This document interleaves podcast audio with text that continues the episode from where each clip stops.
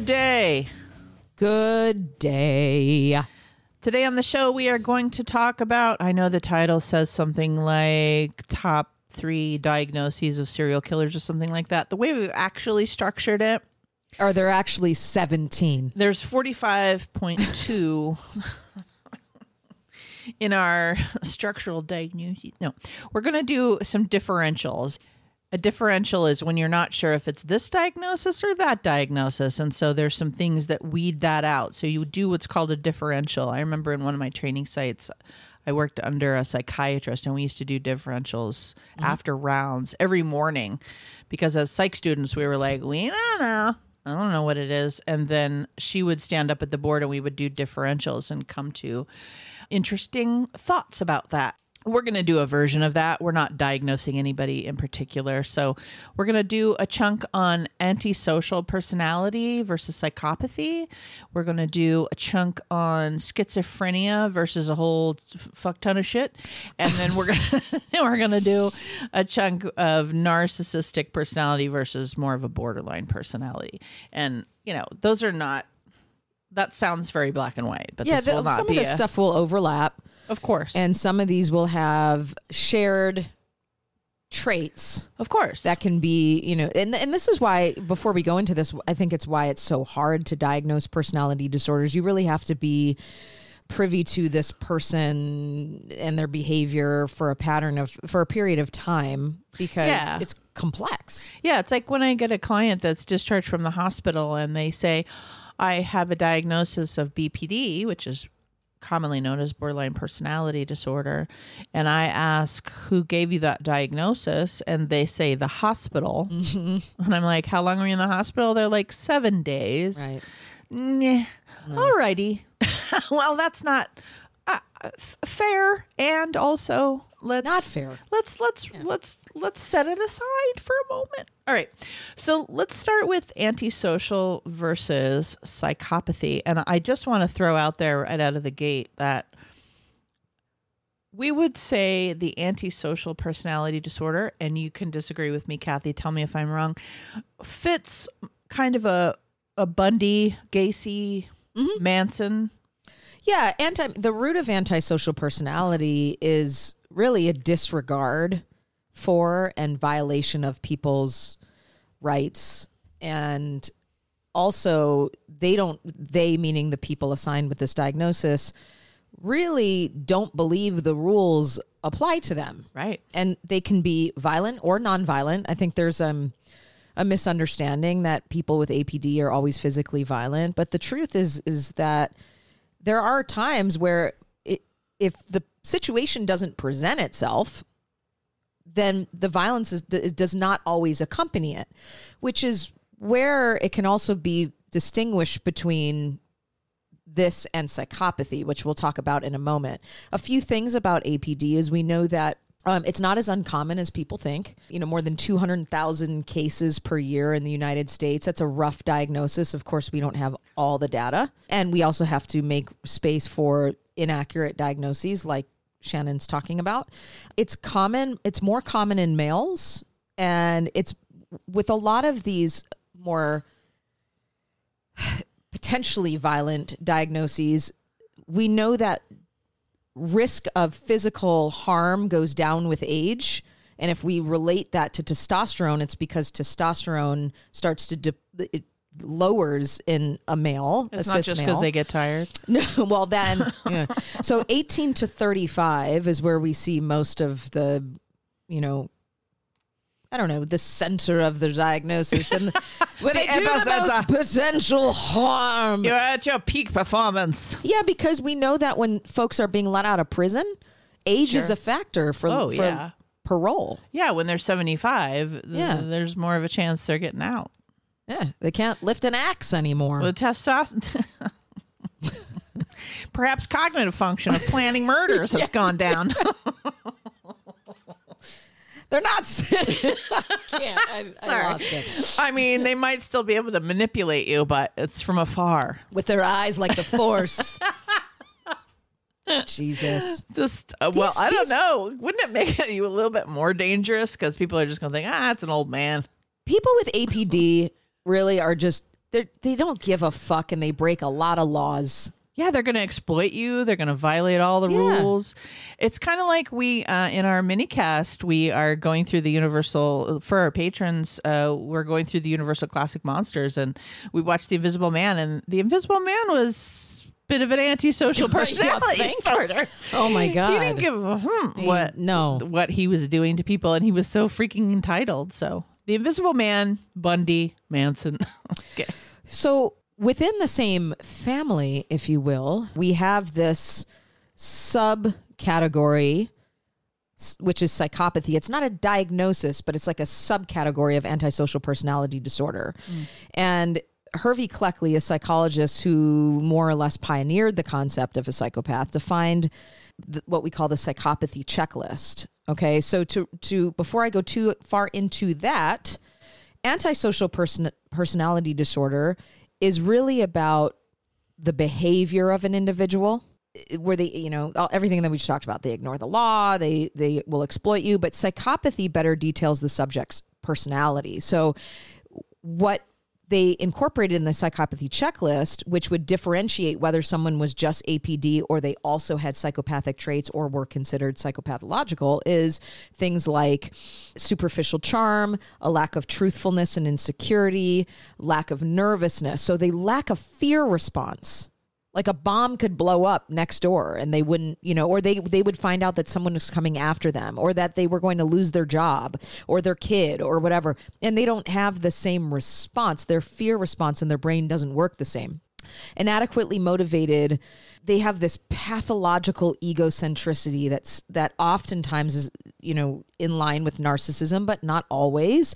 There's a lack of remorse not just a lack of empathy. There's a real lack of remorse and shame and an inability to follow life uh, a life plan. They're just kind of all over their place. They're instantly gratified. It takes a lot for them to feel stimulated. They really need to up the ante. My so favorite, my favorite is the parasitic lifestyle. the parasitic lifestyle. Yes. They will suck the life out of you. They will, and also they're so commonly just freeloaders. yeah. Yeah Yeah. You can take the uh the checklist online. So Yeah, I've know. had to do the checklist for clients before, and some Yeah, we have course. found in that, and sometimes they they do murder or harm people, and sometimes they're just the executives in really high. There's a great book called Snakes in Suits. yeah, it's a good one. If you want to know more about like the non-violent but exploitative ones, there's a little bit of that differential. You know, we would see people, yeah, like Bundy. You know, Bundy fell in so many categories, but I would. I, I feel like Bundy might be psych, a psychopath, but I feel like he's more of a sociopath personally. Sure. Do you feel like we know yet, or is there a way to sort of say why someone would be antisocial and not be psychopathic? Because we're obviously talking about serial killers who are psychopathic, but the antisocial personality, I think, is what you're talking about, where they might use that manipulation and exploitation and, and cunning and all of that in business or something, in, in politics, but they just don't have what? The brain?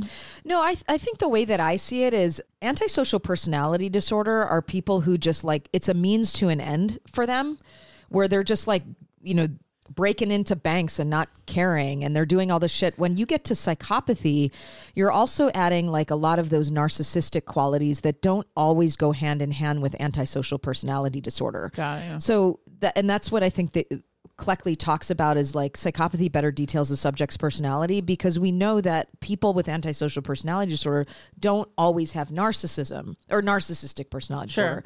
But most psychopaths have a level of narcissism. Yeah, yeah. Right. So I think it it's it's antisocial personality disorder with layered narcissism makes psychopathy Yeah, that makes um, sense to me. that to me is how I've best understood it. But you know, there's a lot of different interpretations of it. So the Invisible Man has an antisocial personality, and Manson or Dracula is more of a psychopathic narcissist with antisocial. Yeah, I would agree with that. I don't know. we also know that the invisible man giving a lot to me to just this. comes off like you know he's such an he's so manic and addicted and yeah. i don't know like I, I struggle with him because he's narcissistic but i don't know if we know the origins of that No, we do not. We would just do a rule out. yeah That's correct. We're going to use the universal monsters through this. Apparently. Because why not? But I would say someone like Gacy was a psychopath. Yeah, definitely. Yeah. Definitely. And y'all knew who Gacy is, right? He's the clown man that put little boys underneath his Yeah. deck. Killer clown who raped and killed 33 boys and young men in the 1970s. Correct. Yep. Let's talk, let's go towards schizophrenia because I know that many of our very famous serial killers have been diagnosed or misdiagnosed, let's put it that way, with schizophrenia. More of the David Berkowitz, I think Gein. Yeah, the thought the thought disorder Yeah. included, not just the and I think there was also some suspicion that Richard Ramirez may Yeah, have had, oh, yeah, had, uh, that makes some level of psychosis. something So, like that. mhm. And I know there's this guy Holmes from tw 2012 who did the Batman murders, Mm-hmm. who was diagnosed by I don't know 10 or 20 doctors with schizophrenia. So there's also more contemporary folks that I'm thinking of too, or David Gonzalez. Yep. Yes, uh, David Berkowitz and Ed Gein I have as two of mine with paranoid schizophrenia, which is a go. very important distinction we'll talk about in a moment. Yeah, let's do that. When you're looking at folks with schizophrenia, I think it's really, uh, we want to be careful to not assume that schizophrenia creates risk as far as danger. Schizophrenia really is only dangerous if there are paranoid delusions or hallucinations that are associated with it. Because schizophrenia, in and of itself, does not cause someone to murder somebody. Mm-hmm. And I think that's an important distinction because if you read literature, it'll say schizophrenia is a high risk factor for serial killers. That blanket statement is a really dangerous statement. That couldn't be more untrue. Right. Yeah. I mean, I think it's something like less than 1% of people have true schizophrenia. Yeah, it's always laced with a bunch of other shit. Yeah. so when we're talking about delusions or hallucinations delusions would be you know a thought that isn't based in reality where hallucinations would be a perception so they're smelling or seeing or hearing or or feeling something that isn't really there Well, and a lot of mental health stuff have delusions. yeah I mean, she's wearing a Rams shirt today, and perhaps you have the delusion that the Rams are going to go any farther than anywhere this not season. this season but my my lions will yeah, um, your Lions might. Yeah, no, right? Like and we, and here's a funny thing about delusions too is that now they are they can be reasonable enough that somebody like they don't have to be bizarre. They can be non-bizarre to and someone can still have a delusional disorder. And what I mean by that is you know whereas before it had to be this really like absurd delusion for someone to be diagnosed, but we know that people can also be delusional about things that appear to be based in reality, which is tricky because when you're looking at someone with trauma who has had a lot of things happen to them that might appear unbelievable, the courts might look at that as a delusion, and that's actually the truth. Yeah, absolutely. So, Well, and people are going to think that people that have delusions are schizophrenic. That's But- right. But there's actually something called delusional disorder, yeah, and it's it's just delusions only. They don't have That's any right. of the other. they don't have symptoms. the hallucinations. Right. Yeah. And then we have two different personality disorders that that are in the schizo, but they're different from, you know, schizophrenia. We have schizotypal personality disorder. These people appear kind of odd or mm-hmm. peculiar. They might show really eccentric or unusual thinking and behaviors. And we know that some of these folks some of the serial killers and things that we've talked about on the show before, many of them are really fucking bizarre. Oh my God. Well, you mentioned Ramirez a little while ago, Mhm. and he exhibited very bizarre behavior. All that time in the courtroom when he would like talk to the cameras and he'd be making faces at everyone and Mhm. Just the nature of his crimes and how he executed things and then the the short period of time where he just like kind of lost it and and ended up being so bizarre that he got caught Mm-hmm. so deluded, so bizarre, so out there, so unconnected to reality that he was not trying to not get caught. No, for sure. So if we look at some of the symptoms of this, ideas of reference. So that means someone's watching, this is an example, someone's watching television and a commercial comes on and they believe that something being spoken in that commercial is being spoken directly to them. Yes, I've had I'm sure you've had this a ton, but to give an example for anyone who hasn't come across this before is I had a client at one point that when when they would watch television, they had these m- massive delusions about Obama.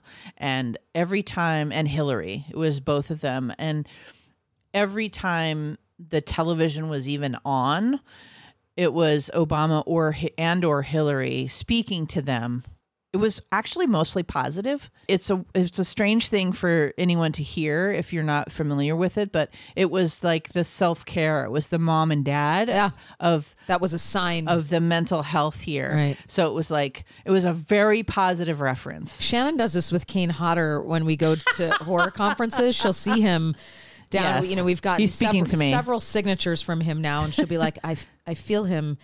I know that he has something to say to me. We need to go talk to him." Let me just uh I could just channel I could just put my hand up to my forehead and and and channel He's him. here for me. He's, He's here, here. for me. I must go. With Kizik hands free shoes, motion sounds something like this. Kizik helps you experience the magic of motion.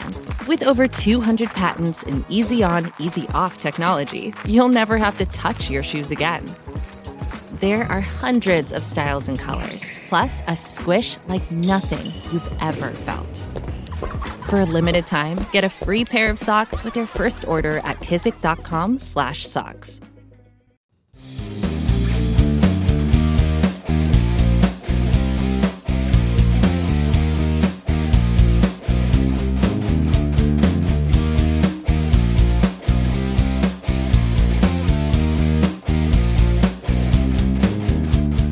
So, a couple other symptoms unusual beliefs, perceptual illusions, odd thinking and speech, which he certainly had, suspiciousness. Kane Hodder or Kane um, Hodder, uh, uh, Richard Ramirez, or Ramiro. Oh, right. right, right. inappropriate affect.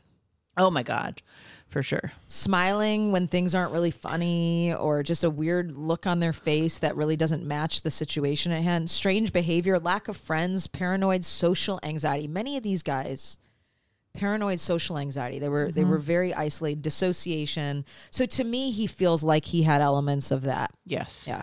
Agreed. And I, I don't remember, but he may have been diagnosed with it. I'm, I don't really remember. I'm not sure. He was, and he also had epilepsy and a type of epilepsy that they thought could have impacted the way he thought about things. He was also a sexual sadist. Yeah, and there's that too because schizophrenia is, is a brain disorder. It's a mm-hmm. chronic brain disorder. So mm-hmm. when you have also uh, these other medical conditions, I believe a lot of the research talks about epilepsy and different things that are either a byproduct of the disorder or not. Like I'm not eh, up with the science, but if if they have other brain conditions, I feel like It's this is where it gets really fucking Compli- complicated Right. because then you have schizoid personality disorder, which is feeling of detachments, preferring to be alone, avoiding social situations, not desiring relationships. Now, when I hear this, mm-hmm. this to me represents more of our school shooters. yeah, not our serial killers. Sure. Right? Seeming dull or indifferent, inability to enjoy activities, trouble relating to others, lacking motivation. When you look at a lot of the profiles of these folks who have gone in and shot up schools or theaters, that fits more for me. Yeah, I have absolutely interacted with many youth that fit the it's it's part of the assessment process where I'm going to ask a lot of questions around what about friends? Do you do you have any friends? No, you know. And a lot of people are going to jump to the conclusion that somebody wants friends. But you kind of you have to follow up. You have to say I've been trying to be Shannon's friend for years. she doesn't want it. I am schizoid and I want her to go away. uh, and it's and I just follow up with questions around that, like, oh, is that o- is that cool? I mean, is that okay? Do yeah, it's okay. Yeah, did you ever have friends? No. Are you are you interested in that? Not. And then you know, no, no. Yeah. Like, and they look at you like you're a little bit insane. Mm-hmm. And and there's a difference to a kid who's anxiously avoiding sounding like they are lacking. Like, oh, oh, no, no, I don't care. I, I, it's fine. Right. Or a kid with autism. But also has friends. Mm-hmm. a lot of times it's like, no, I don't want friends. And then the mom says, yeah, oh no, he has tons of friends. Yeah. you know, so there's there's little differences there. But I have definitely genuinely met adults and youths who don't want friends, don't care about uh, interaction with people, and are also that's not their mental health issue. That's another key. That's right. is it's like they're not socially anxious. Nope. They're not depressed. Mm-hmm. They're not, you know, it- it's just not a factor. Yeah. So there's, uh, you know, the that whole schizophrenia continuum, delusional continuum, that in and of itself, just there's so many layers to that, and and like you were saying at the beginning, you know, you get somebody to go into a hospital in seven days, they have such a, a like heavy diagnosis such such as borderline personality disorder there's no possible way No possible you can way. know in seven days if that's what someone is No, and and if someone's taking that from some other like if it's you have to put patient reported yeah because the patient could say, "Oh, well, I have borderline personality disorder." And you just have to put that. Just Mm-hmm. put patient reported and then we all know. yes Oh, oh, and then you throw in bipolar. yep you know, active, fluidly psychotic, bipolar, manic, mania, like the Invisible Man, and you know that's a whole other thing that that could also be. It could also mask or look. It could present like schizophrenia. Yeah, oh, because for you're sure. going to have delusions. Yep. You're going to have delusions of grandeur. You're going to possibly see and hear things. that's right Yeah. So, and th- oh, wait, one more. Some people with depression have hallucinations. Mm-hmm. So you don't want to confuse that because they're not delusions. They might, they might have hallucinations, but they might, they probably don't have delusions. That's the same with drug and alcohol offenses. You can have a drug and alcohol psychotic break. Absolutely. Where until you have the all of the information, then if we're just ruling that as schizophrenia or some sort of psychotic disorder and not recognizing, oh, it was this drug this person took, you have to look at all Mm-hmm. We that. had so many of those in the in the psych hospital when Yeah. when I worked where I was working with a population with a lot of 5150s Mm-hmm. and there were so many of those. It's they had a bad trip. there was a bad very bad trip. They did something bad Yeah. on that trip. Well, with those accents, let's move on to um, let's move on to narcissism Oh, we don't talk about narcissism on this show. and borderline. No, we never talk about that. What do you have to say for yourself on this one? I know we have a couple. We I know you know BPD borderline. Sure. We have uh, Aileen Wuornos and Jeffrey Dahmer are some of the more infamous serial killers that have been assigned who have been assigned that diagnosis. They are, and we're gonna we're definitely this uh, this season we're gonna do an episode on I, good old Aileen. I know that Dahmer, Wuornos. I'm trying to think of if there's others that we've talked about that might have a borderline personality. Dahmer is the most obvious, Yeah. and we haven't talked about Aileen yet. People have assigned that to Bundy, but it's been ruled out. I don't see that. Maybe see some that traits, but I don't. You know, he was really obsessed with Stephanie. What's the loss of? Yeah, that- yeah, But yeah. that, I think that still had to do with his grandiosity. Well, and I could see an argument for borderline functioning sometimes. That's what I think too. Yeah. For any of you who might not understand this, there's the DSM, the Diagnostic Statistics Manual, that gives us all these diagnoses, right? And then so there'd be narcissistic personality disorder, there'd be borderline personality disorder, and then there'd be these lists, all these lists of things, and then you check them off, and then the person has it, right? That makes it sound easy, but it's not. That's why we do differentials. But there's also a psychoanalytic or a different way of looking at it where someone who's functioning very well would be more of a neurotic personality or neurotic functioning someone who is functioning at a more borderline functioning level is in the middle and then at the bottom would be the more uh, psychotic functioning. And so we could look at it taking the DSM out of it we could look look at it like you we all can be in any three of those That's right. at any time. So if you have functioning around relationships and you have functioning around work, let's say, and at work you're very uh, neurotically functioning. You you interact. It's you're good. You're healthy. You're stable. And in relationships, you get into a relationship with someone and you have more borderline functioning, mm-hmm. which means it brings up probably all of your relational trauma and your family of origin and all kinds of upset and, and, and stuff. And so that's why sometimes I think people who go strictly by the DSM, which we, of course, we have to in our mental health care system, But if you case conceptualize just from the DSM, I think you're kind of missing out on some of those nuances. So I guess what we could say, what we might be saying is that Bundy, in certain parts of his life or in certain moments, or maybe that last six months, could have been exhibiting much more of a borderline functioning For sure. or what we would see as borderline borderline personality but hadn't before that something like that We know that people with complex post traumatic stress oftentimes function from there. we can all be there. Yeah. In grief, you can start to function in a more borderline way. I Mm-hmm. have absolutely personally felt those feelings Yep. before. Yeah, absolutely. And I and I think if you're uh, a psychologist and you're tapped into those things and you're on therapy, like you can you can speak intelligently about the different like okay, in that relationship, I felt very borderline functioning. I felt very fear, afraid of Right. abandonment. I felt very hyper vigilant about their behavior. I felt, you know, all those things. So Mm-hmm. Yep. anyway, but narcissism, we talk about a lot. So, how would you explain to our listeners the biggest distinction between the two? I would say that relationally, borderline folks are fixated on you, and narcissists are fixated on themselves.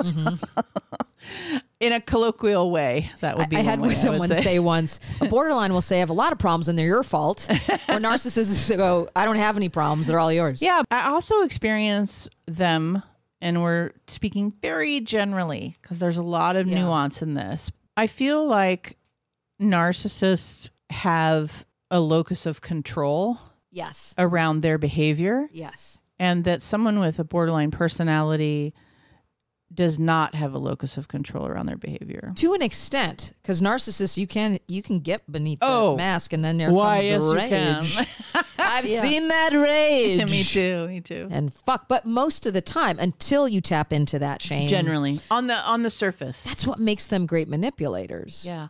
they Is know how they to get can- you going. Yeah, they they they are also but but see both are hyper vigilant about observation.